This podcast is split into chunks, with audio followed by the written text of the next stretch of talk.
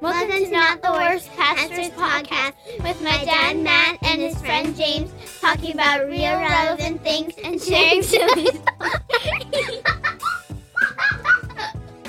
Welcome to Not the Worst Pastors Wives Podcast. This is this is James Gomez, pastor at Prince of Peace Lutheran Church in Sturgeon Bay, Wisconsin.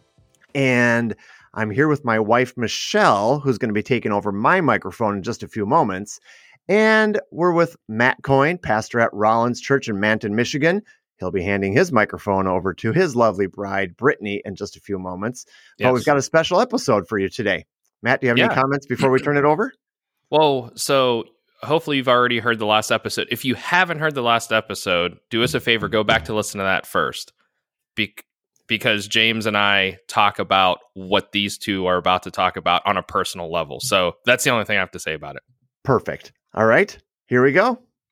So I think it was cute that they thought we were going to have some sort of planned conversation map. They allow themselves to just randomly externally process all of their thoughts for however long it takes for them.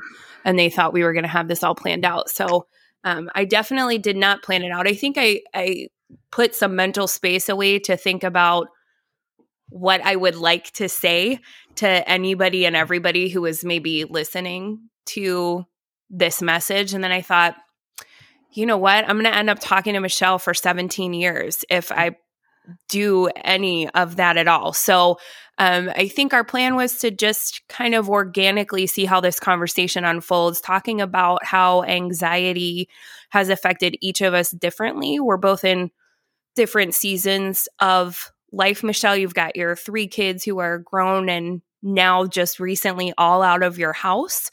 Um, I've still got two young kids that I homeschool here with me all day. Um, so we're in different seasons, and I've experienced lifelong diagnosis of mental health issues. Yours was not diagnosed until later in life. So I think this will be a great conversation for us to have about how we've both experienced mental health issues differently, and also how we have experienced it through the lens of the church because I think that is also a, a difference that we may have had. And for me, it's been different in each church. So I don't know if you want to get started. They haven't heard your voice yet. I'm doing all the nervous talking. So I, I was thankful you were doing the nervous talking. Um, I just heard a few moments ago that I should give a summary of the earlier me until now. Um, probably best I didn't get to think about it too long. Um, I, looking back, I've had anxiety, depression my entire life, just didn't realize it. And I specifically at the age of second grade didn't know I was having panic attacks, but I was having panic attacks. And I didn't, my parents, we all thought there was something that could be better. But it mm-hmm. always, when we would go to the doctor, always became, well, let's check her stomach for an ulcer. Let's check her heart for irregular heartbeats. And it was not ever even talked about until I was, I believe, in my 20s that they said, you may have anxiety. And then it was the stigmatized do you take meds? Don't take meds. And then I met James, and this is like fast forward. I I still continued to struggle and once I met James and we went to the seminary, well then I really started to learn about scripture.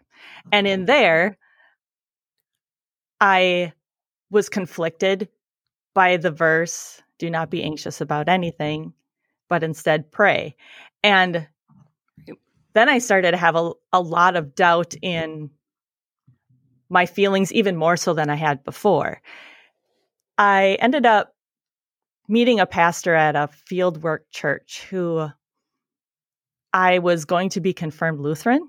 And so I was taking classes in the evening, and he had a time where we could sit down and ask him any type of question. And my number one question was I don't know what to do with this information. I don't know if I can be confirmed because I cannot not be anxious. I cannot I, I've I've prayed, I've done all the things. I it right. it's I can't it can't stop. And we were standing in just random church hall and he said, God has also given intelligent people to make things that will help those chemicals in your brain. And it would be foolish to not use those tools that he's also provided. And that was in my twen, you know, mid 20s.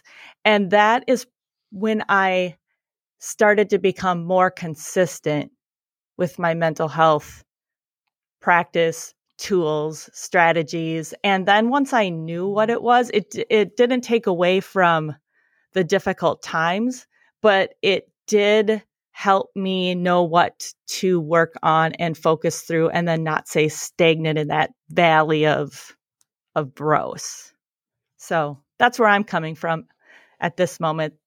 And then after that from the medication and the tools and well now i have like a whole nother 20 years of how i've gone from there to here also. So i have a quite a wide range of experiences there's so much good in that and eh, you know michelle when matt came to me and said hey james and i had this conversation to, i think it was today it was the day that they had recorded he said, but at the end of it, we felt kind of icky about having the conversation and not being mental health professionals or actually it's not something that we personally suffer from but we we watch people we care about the most struggle with it. Would you be willing to talk about it the anxious part of me was like absolutely not. What's wrong with you? But the the really desperate loving part of me who watches my now not quite nine year old daughter also struggle with anxiety at the same age that I began struggling with anxiety, that part of me jumped at the opportunity to say, we need to talk about this because when I struggled with this as a child and a preteen, teenager, even into my early adulthood, it was still not talked about or it was talked about with such negativity that that did not help the coping skills that I was trying to hone in on and really use to my mental health benefit. And I do not want the same hurdle for my daughter to have to overcome. So it is a regular conversation in our house. Literally every night when we put our girls to bed, I ask them the same four questions every single night to the point that our youngest is like, Yes, please quit asking me. I ask them, Are you healthy? Are you happy? Do you feel safe? And do you know how much we love you? Because I need to check in not just on their physical wellness, but also their emotional wellness, their mental wellness, their spiritual wellness. All of those things are important when you have a holistic approach to really caring for yourself. So, I wanted to talk about it because it's not something that is always talked about politely. So, for my story, it was the same age. So, I find it interesting that you said it was about second grade that you were really noticing and it was starting I, to come out. I remember to this day the specific incident and I can feel all the feels still yes. and I was from that from that very day. Yes. So what I've experienced over 30 years of dealing with my own mental health journey, I would I would like to pause before I share it. I'm sure my husband is going to be like, "You guys have a time limit, so wrap it up here." But I feel the need to put a disclaimer on this. If you are someone who is listening to this podcast, please know that none of us who you hear on this podcast are mental health professionals. And any kind of mental health experience that you would be having is individual to you. So if you need help, please seek professional help and know that our story is likely not your story because that's the the diff, the most difficult part for me about mental health challenges is that it manifests differently in each individual. It is as unique as a fingerprint. There are diagnostic tools that a mental health professional can say these things are commonalities, but it will look differently. None of our limbic systems are working the way that they would if we were all healthy, but it manifests differently in each of us. So if you are someone who is struggling with mental health, please do not use this Not the Worst Pastors podcast as your diagnosing tool or as your help. Like Michelle said, from the pastor who she talked to, there are we have been so blessed with people who that is their specialty that is within their gifting and their training please seek help from them um, so that you can start feeling better. Okay, so that's my disclaimer. I find it interesting that it was about the same age because that is also the same age that I started seeing it in our daughter. I was also a- around eight years old when I had the clinical diagnosis. But what I have experienced through my let's circle back through my decades of of dealing with mental health issues is that they're almost always not exclusive. If you have one, you likely have it coupled with some variety of another. It is usually maybe a little touch of depression and severe anxiety. For me, it is obsessive compulsive disorder with anxiety. Um, so my compulsions were actually what had triggered the diagnosis. I we had experienced a death in the family, somebody who was very close to me, and I was so stuck on germs at that point and that still to this day decades later is my number 1 trigger. My mom noticed it. We were at the Heinz History Center in Pittsburgh as a little kid and I wouldn't touch any of the elevator buttons. I wouldn't open doors. I wouldn't touch anything public because other people touched it and they had germs and I could catch the germ and die. And at that point, you're operating, if you are under the age of 25, physiologically, you do not have a fully developed prefrontal cortex. So the part of your brain that helps you make good decisions and helps control that limbic system or the part of your brain that has emotional responses is not fully developed anyway. So you've got this immature brain who is trying to process really heavy things that even now in my mid 30s I don't process well because it was never firing right trying to make a decision about what was healthy for me and not. So that was the triggering moment that it was like my limbic system, the part of my brain that registers emotion and reactions, is always in fight or flight mode. I register every event that is in front of me as a threat, as a danger, and I need to fight or flight. So I have physical, emotional, mental responses accordingly now that I am in my 30s and I have the blissful enjoyment of a fully developed brain, I can logically say to myself, after years of learning other coping techniques and things like that, I can logically say to myself, this is not a dangerous situation, but my limbic system still is having a response. So even though I can logically say this situation that is right in front of me is not a threat, this is not a danger, you are not needing to fight or flight, my brain is not wired to respond in any other way. So my triggers were germs. That was what had had really tipped off my family that oh, something's not right. So I started going through counseling. Um, I'll give the the quick script version of my decades of experience here. I did counseling. I was it was unsuccessful. I had struggled with some eating disorders after that because it's all about control. It's about trying to find some sort of thing I can control to help tunnel all of those extra thoughts that go on in a brain that is overstimulated with not being able to process feelings. I was eventually medicated in my teens. And at that point, you actually should not be, it, it, at the time, I don't know if it's changed. At the time, the medication I was prescribed was not meant to be prescribed to somebody under 25 because it causes suicidal thoughts. Um, I did have that experience. That medication made me want to end my life. That is scary um, in any situation. I am quite thankful that I was self aware enough that I was able to call my family and say, hey, something's not right. I, I need somebody to come and get me. Um, and they did. And I saw a different doctor and changed medication again. And I've had a love hate relationship with anxiety medication. Sometimes it just makes me feel not myself. And I've been able to work with my healthcare providers to taper off medication when I'm in a good mental space and get back on it when I need to. Um, I have had to rely on my husband on occasion to bring me back if I don't notice that I'm starting to spiral.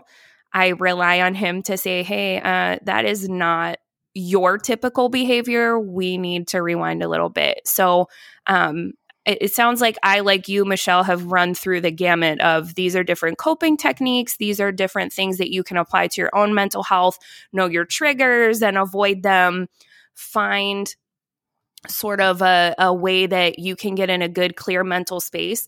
And I know we didn't plan this out, but this is kind of organically what came up in my thought process when we're talking about that is in addition to medication, there are a lot of other self care coping things that you can do to bring you into a place of good mental health.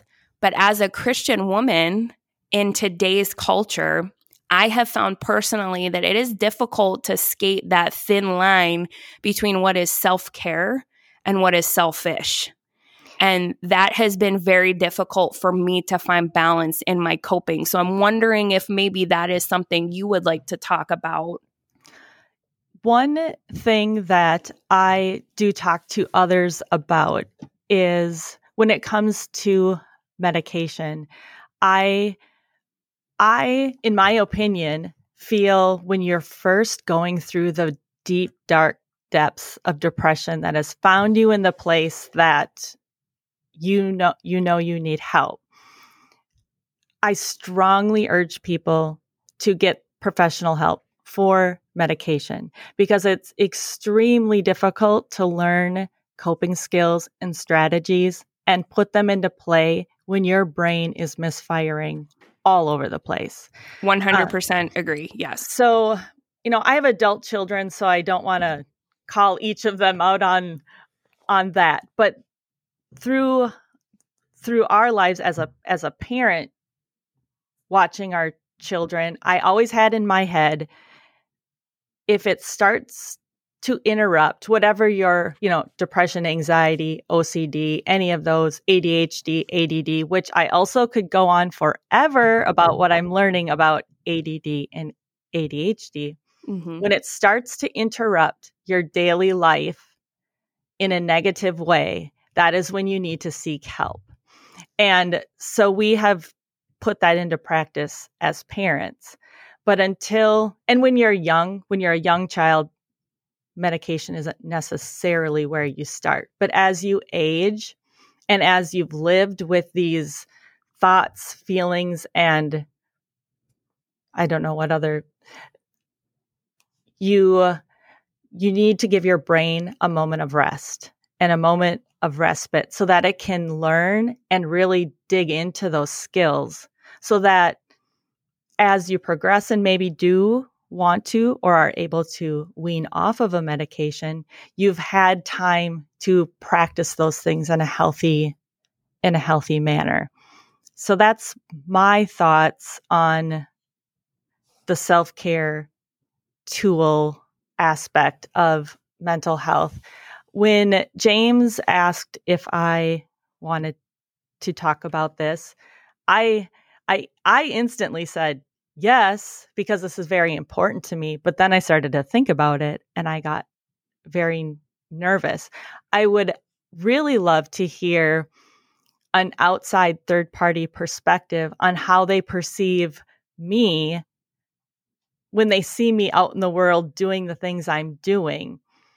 And then I would like to tell them all the things it took for me to get to that moment because my brain is like a hundred tabs open at any one time. And the feelings in your body of anxiety and the repeating of the conversations you've had, like all the things that go into my daily life still now. I am what you would call they have a term for people that are living with anxiety, but you really don't notice it. Like, is it an active, anxious person or whatever? I think most people would never believe how much is going on inside of me as I go through as I go through my daily activities. I I often think that people with anxiety, depression, any of those mental health conditions are the strongest people I've ever known because it's a daily, sometimes second by second fight to just do the next thing. And some people may misunderstand this or hear it differently than I'm about to say it. But there's been times, and I'm like getting choked up, where I it has been so hard. And I almost wish that I had something as extreme as cancer because it's a smaller like this has been my whole life. It's and it sometimes it's exhausting. Well, a lot of times it's exhausting.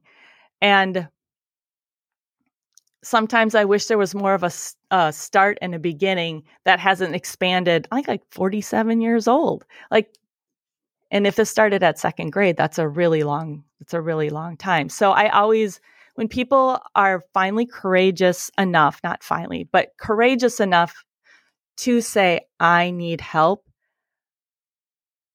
I like to acknowledge their courage. And you had said something earlier about wanting to make this more acceptable to talk about with your children. And now I work in a in a school now and what we're noticing is that kids are becoming more comfortable and courageous to ask for help. The issue now is that those of us living in the previous generation have still lived under that stigmatized version of anxiety and depression. So kids are courageous among one another and maybe a trusted adult in their life. But there are several households where still we need a little work. And I think it's because parents don't know what to do. It's very, it's frightening when you see your kids struggling with some of these things. And I could see where you would just want to say, just get over it and not deal with it because it is a lot of hard work. We've been through it with our children. And the biggest takeaway I have in dealing with mental health with our children is in one of our children, we noticed something very early. And so we started counseling very early. And I remember watching my child one day working on, we did some immersion therapy. And I remember watching my child and being very jealous because my child was young, like six. And I'm seeing these coping skills and strategies being put into their life so much so that it was just natural. And like if if only if only I could have done that at 6 what could I do now but then also I think well because I've been through this whole gamut I have empathy and I see things and I hear how people say things and I know what they mean without saying it. And I can maybe get into that little crevice and say it's okay to ask for help, or I hear you and I support you in figuring out what we can do. And that's where I'll stop for now. What do you got to say? this has been part one of Not the Worst Pastors Wives podcast, talking about mental health. Thanks for joining us this week. We've got part two coming up next week.